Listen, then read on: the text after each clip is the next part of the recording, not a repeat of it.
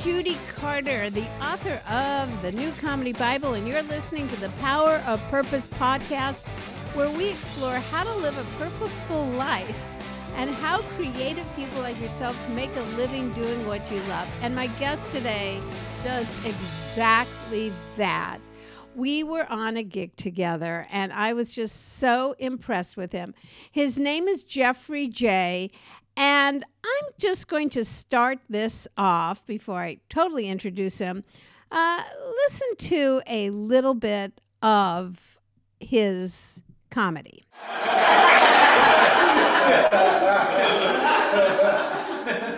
There's a reason I sound like this. Uh, it's because I'm transgender. Don't worry. there are still a lot of people who don't know what that means. Uh, what it means is I was a very attractive 24 year old lesbian. I took some shots and now I'm a full grown 16 year old boy. That's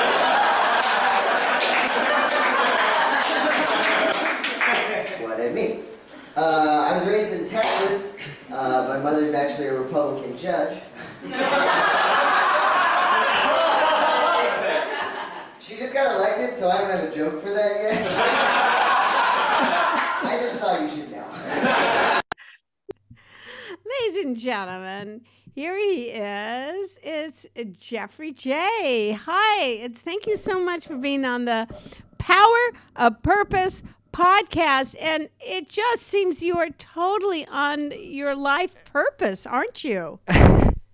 It feels like it. It truly, truly feels like it sometimes. And other times, like, what are you doing?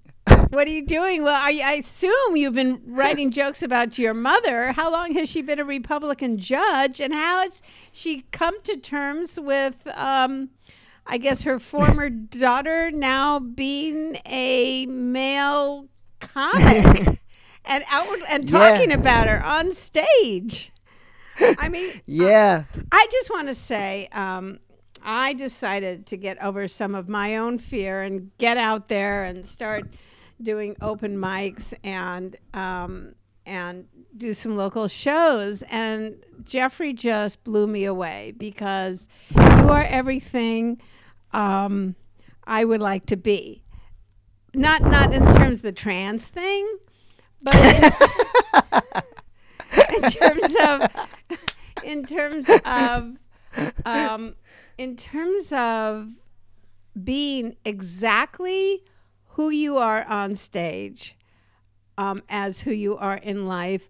No matter if you're in Texas, and I know you do a lot of colleges, and I want to talk about everything you're doing, but I know there's so many people listening to this podcast who are so scared just uh, to be honest um, up there and go for the low hanging fruit and we'll go for, you know, sex jokes or, you, you know what I'm talking about. And I just, I just want to, he- I, so I, I just begged you to be on the show because I really wanted to hear how you did this to me, what is so magical. Tell, tell me a little bit about your journey as a comic. Okay. It's a good thing that you gave that amazing, insane stand up because now this is going to feel like an ad um, a little bit. Oh, look, I'm getting a spam call. I'm not, it's not a popularity thing. It was spam. Um, but this is going to sound a little bit like an ad for your book because when I show, so again, I I've done the college circuit and I've done really big shows and I've done a little bit of TV stuff and all sorts of things that uh, who ca- nobody cares about credits. But the point yeah, is, no, I do. I do. I do. You did TV shows. What TV shows? I want to know. the, uh, the point is, is that we we went and did this show that was like it was called the Sad Show, and it, Right. it also like as we were showing up, it it's the most amazing, wonderful like when you say safe space for comedy that has a bad reputation, but it truly is. It felt like an artistic space where you could just try things. It was wonderful. But showing up, it just felt like a local, like, what is this show? and, uh, but I showed up like, oh my goodness, Judy Carter is on the show. And then I found out I was going after you, and I just thought there's a lot of people who people look up to, and I've done shows with many people. I don't think I've ever been uh, truly, truly nervous like I was going up after you. and it's because, like, back in 2001, I got your book. Uh, The comedy And- Bible, the original. I, the Old I got Testament. the original, Okay. the Old Testament. So then I like this is my I found my my second copy, which I have, which is like like sad looking, and I like I was like, oh my goodness, I you know I haven't looked through this, and I have dated stuff in here from 2011. Like my comedy contract that I won't stop doing comedy until I die.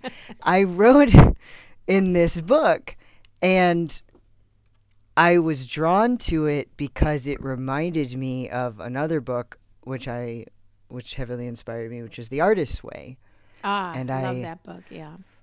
It's beautiful, it's brilliant, and it's really about bringing out your inner artist and about treating it's not a guide, it uses you to like the way your book works is the same way the artist's way works. You use you and your internal feelings to guide how you get into this art instead of saying, "Hey, this is art and this is how you do it." You go, you got to start with the emotion.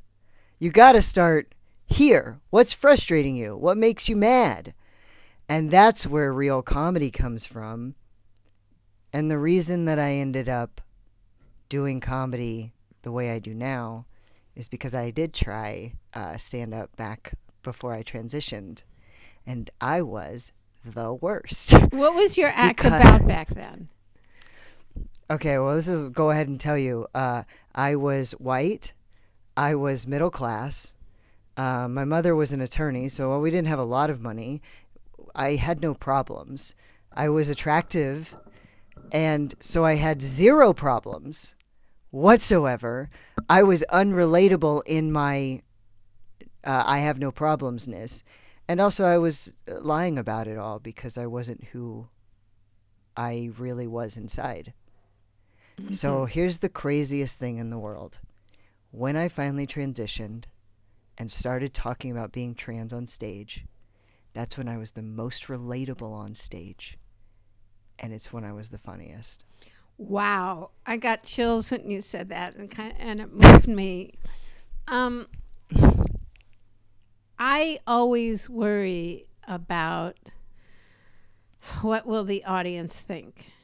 You know, like um, in terms of relatability, which is the most important. You have the funniest jokes, but if you're not going to connect and the audience doesn't relate to you, and since you're not performing for an exclusively LGBTQ plus audience, correct?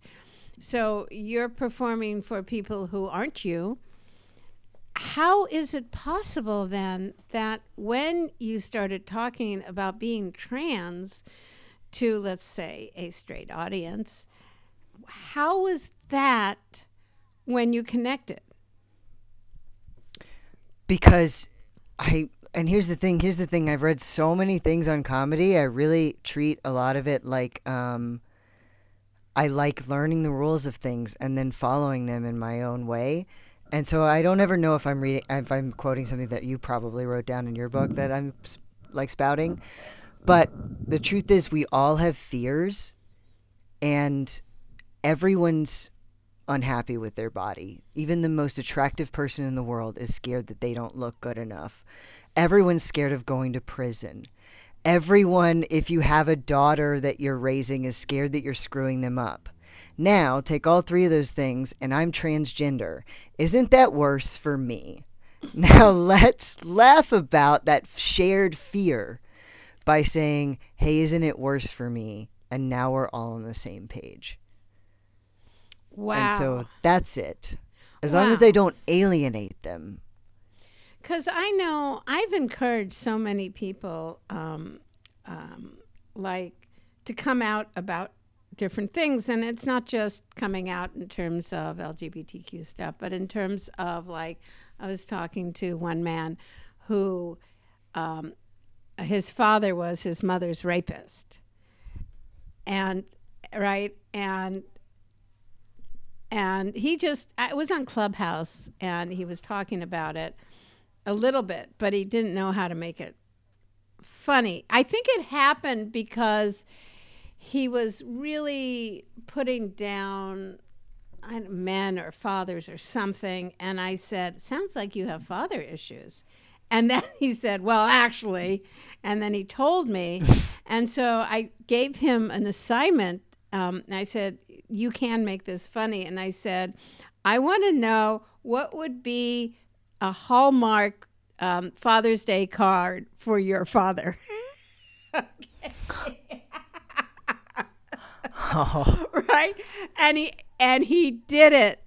And it was hilarious. And i and i think in him it really unlocked you know it just unlocked something in us creatively when we could talk about that i also felt when i saw your show what was so daring was when you talked about having a daughter and yes, the theme of the show was was you know the sad show, and we were supposed to take sad stories. Um, I did. I, I I wasn't doing stand up, and I feeling like, oh no, everybody before me is doing stand up and killing, and not about sad stuff, and I'm going to tell a sad story, and this is going to bomb. But when I saw you, I and you talked about um, your daughter it was uh, you said you never talked about it before how tell me about how that material came about and like you went on stage you just started talking. Did you have an idea of what you were going to say or how did that come about? So no, so here's here's the thing, here's the real truth behind what happened there was that I have been in a creative like pro I've had a creative issue for a little while and that is that I finally figured out in Texas I just went back to Texas for the first time in a long time and did shows again and I had been here for a while doing shows and on the road and etc. And colleges are very different than doing a Texas comedy club again. So I did a couple a run through Texas with the Texas comedy clubs, and it had been a while, and I forgot how much you have to spoon feed what being transgender is uh, to a certain type of actual comedy club audience because they're not in college. College kids know more. You have wiggle room because they know gender stuff. Regular comedy clubs in the South, they still don't know a lot about being trans. They have never seen a person like me in real life. They may have heard one or two things, but I am very new to them. So my structure of comedy is very important.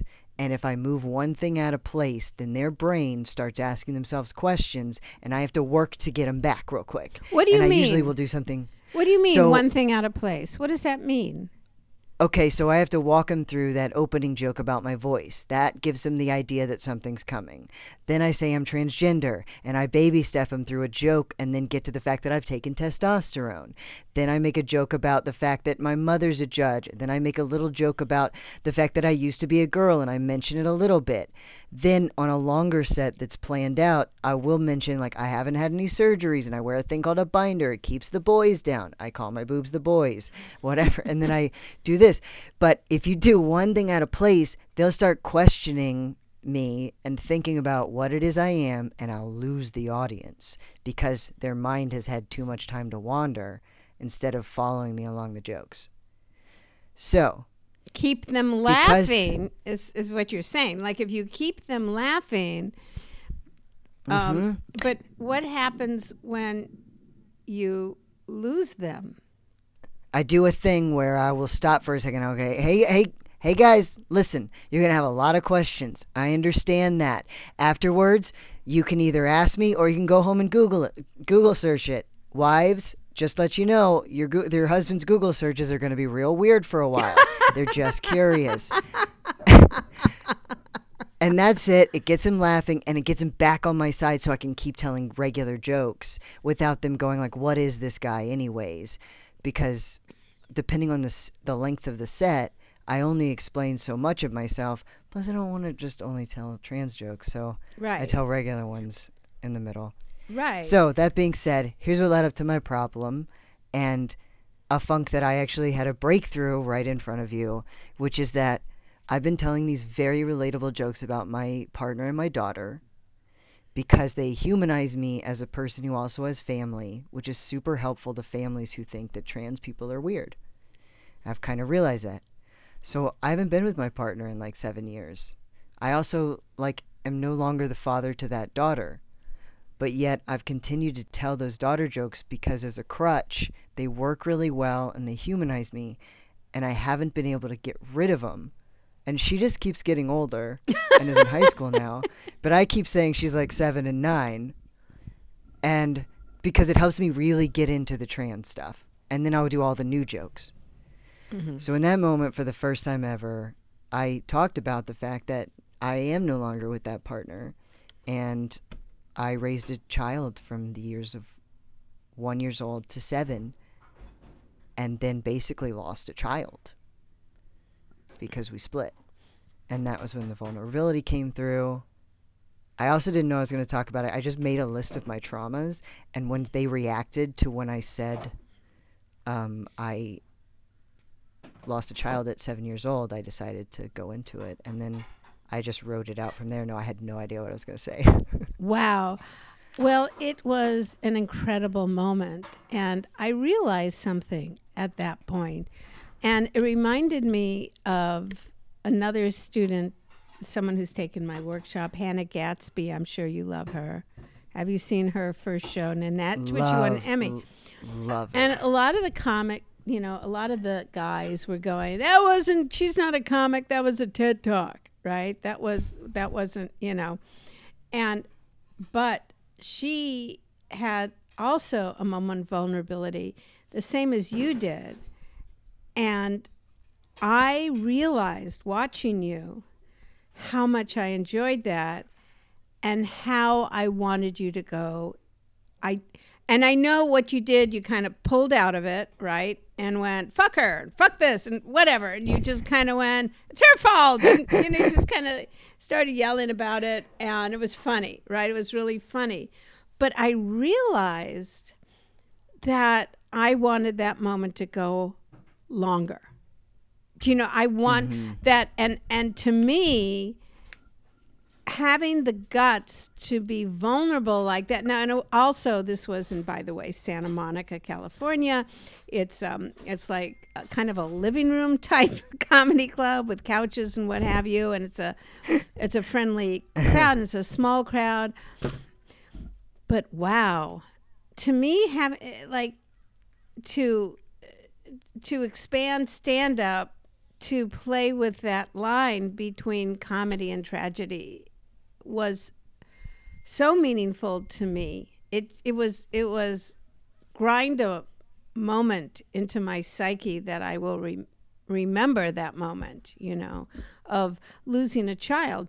And so many people have lost children. You know, again, talk about talk about humanizing and being relatable. Yeah, and it is very real. And and and I was so excited when that happened and I recorded that set luckily and the thing that came out of it as I I was just on the verge of crying on stage and uh had started to tear up and that's when I like had that relief moment of like but I don't have to pay for her college. and these Oh, are all yeah, the good that's things about losing a child is that you don't have to pay for their college and I didn't have to get a sitter tonight. And also she's not dead, which is like a win for her too. And then went into something about and how also like while I'm happy that she's moved on and I'm not in her life, honestly she could use another dad. You know, she's I will follow her on Instagram and she's kind of a mess. And you go into you you try to bring everyone with you and say like, "Hey, it is the most painful thing in the world to have lost a 7-year-old child that you raised that you felt like was your own, but you did the right thing by letting her move on." And here's all the positives so we can laugh together about someone else who may have lost a child or Did you have that? Tell me the and that was painful. Did you have that joke in your pocket about, but I don't have to pay for a college? Never, no. No, I you didn't, have that joke in the pocket? No.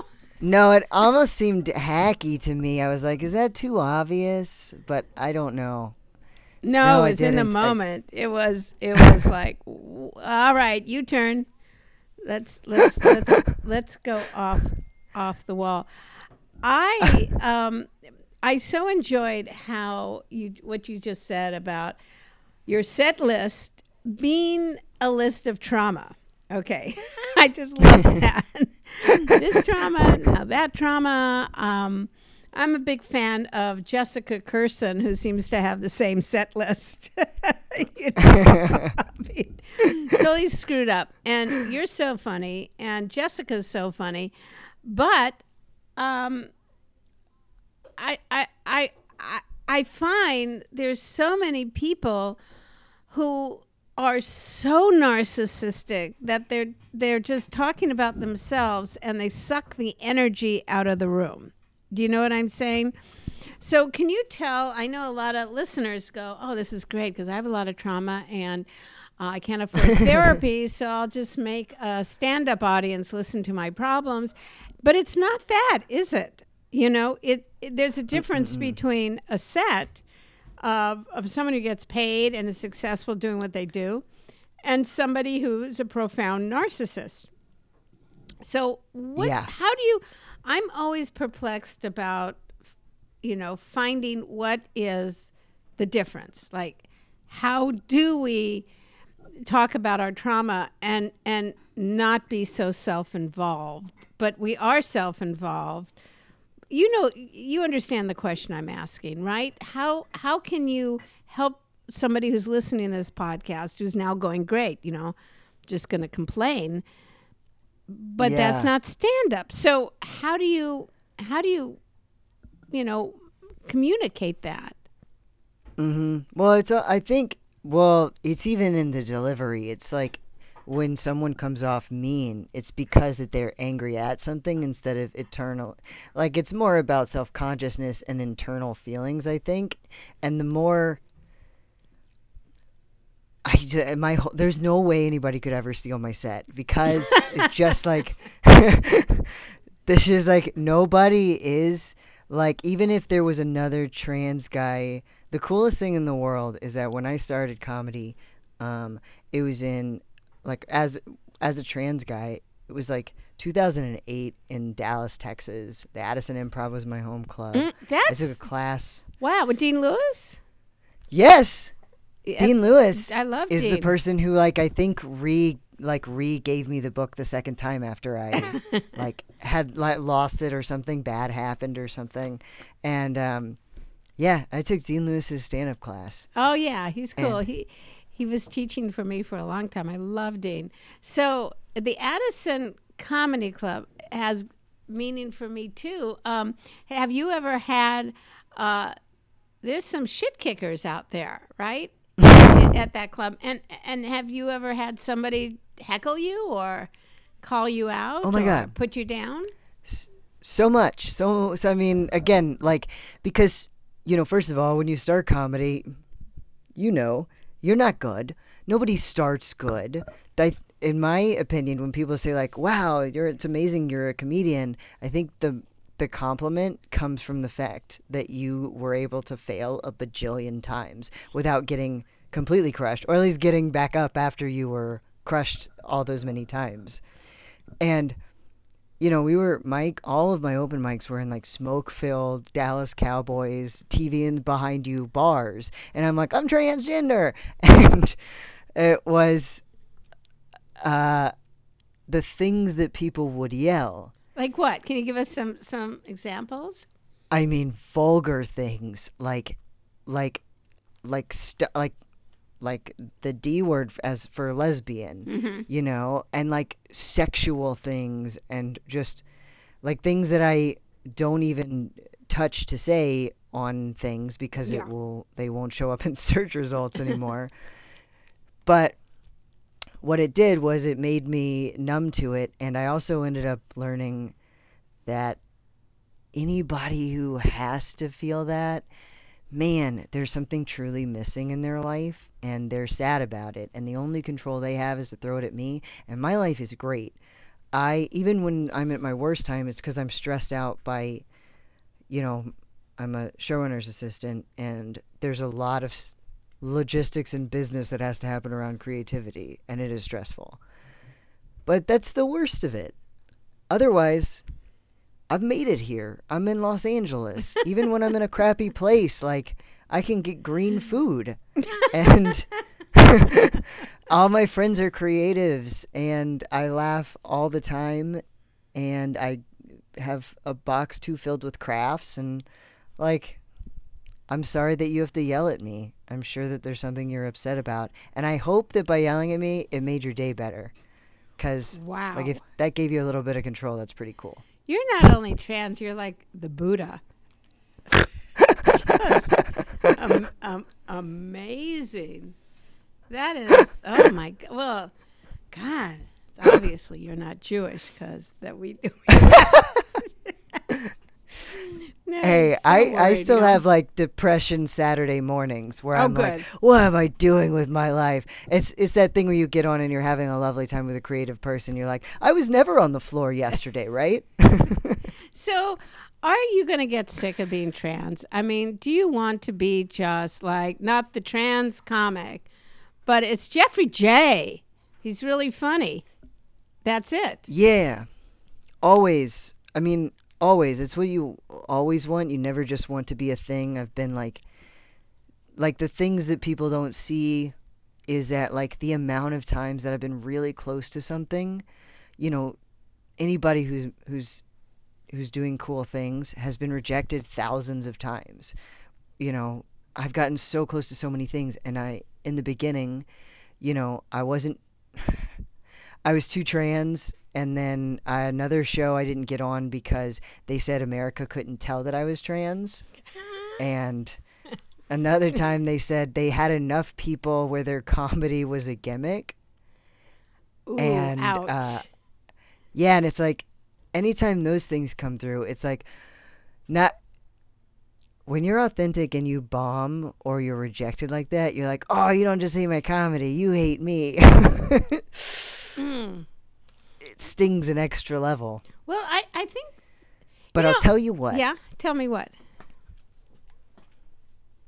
If you Google white guy comedian, uh, it's really hard to find people. But if you Google transgender comedian, I'm like number one. You know, Louie Anderson, who was I just adored, was absolute genius, and he, you know he had this opening line. He was re- very heavy for those of you who don't know Louie, and he came out and he said, "Hey, can everybody see me behind this mic?" you know, and then he'd go, "Ah, I know you're all thinking." You know, does he know how fat he is? You know, and and he said, "I'm just so sick of these friggin' fat jokes." but I just have to like I just do them because I've got to do them because uh, here I am. I come out and I'm fat. So first thing people see, and he just was talking. Always talked about how just friggin' sick he is of it. You know, I think. Have you ever tried? And I think, you know, this would be pretty daring, not to talk about it. Have you ever done that? Like you just come out and you do a white guy set. yeah. So. Yeah, totally, and especially anytime I like. I mean, geez, if you ever want to work on a new joke, because once you start, you've done comedy for a while, jokes aren't short. They, you know, they're they're chunks, and so anytime I want to work on something new, I don't have time to get into it. And if I do want to work on a new trans joke, and I can, if I've been somewhere a while, I'll just be like, "You guys, I'm trans. If you don't know what that is, sorry, I gotta work on a new joke," and I'll just But what if you didn't even mention it? skip it. What is it poss- is that possible? It is. It is possible. The one thing that gets like depending on who they are, uh, I do have to talk about the weirdness of my voice because it throws people. Mm. But I'll also say this: the reason that you don't get tired sometimes because I do lots of jokes about who I am encompassed, and it's not that they're all about being trans. Sometimes it's about the fact that I'm weirdly adorable, and I'm 35, or that I'm non-threatening and I'm 5'3", or that I love to skip and I wear onesies, or that I happen to be asexual, and so I like having slumber parties, and like So I- I think you don't get tired of it when it's truly about the frustrations or what it is your life is. And being trans is a bother in your life all the time. Yeah. It's your reality. I'm sorry that they called it a gimmick. I think that's just so god awful. I remember when I follow, I had to follow Geri Jewell, who has cerebral palsy, and you know she has jokes like, "I don't know why people get drunk so they can walk like me." You know, really super funny comic. And I did, I did follow her and say, ah, "Everybody's got to have a gimmick." I just well, anyway, I, I, I just want to thank you because watching you really gave me the courage to be more who I am, and and I think everybody listening to this is going to do a set list of their traumas and see what happens. And it's just been awesome. What's next for you? Where can people where can people see you or online or I guess um, I'm going to put um, in the description your website and your Instagram and everything so people can find you. And you guys, if you're listening to this, go to his Instagram, really watch some of his videos. This guy is an hysterical white guy. Thanks for being here. Thanks for having me. For your special gift, go to themessageofyou.com. That's themessageofyou.com and get your free one year subscription to the Message of You University, which is full of lessons to help you find your message and turn it into a book, a TED Talk, or a paid speaking career. That's the message of themessageofyou.com.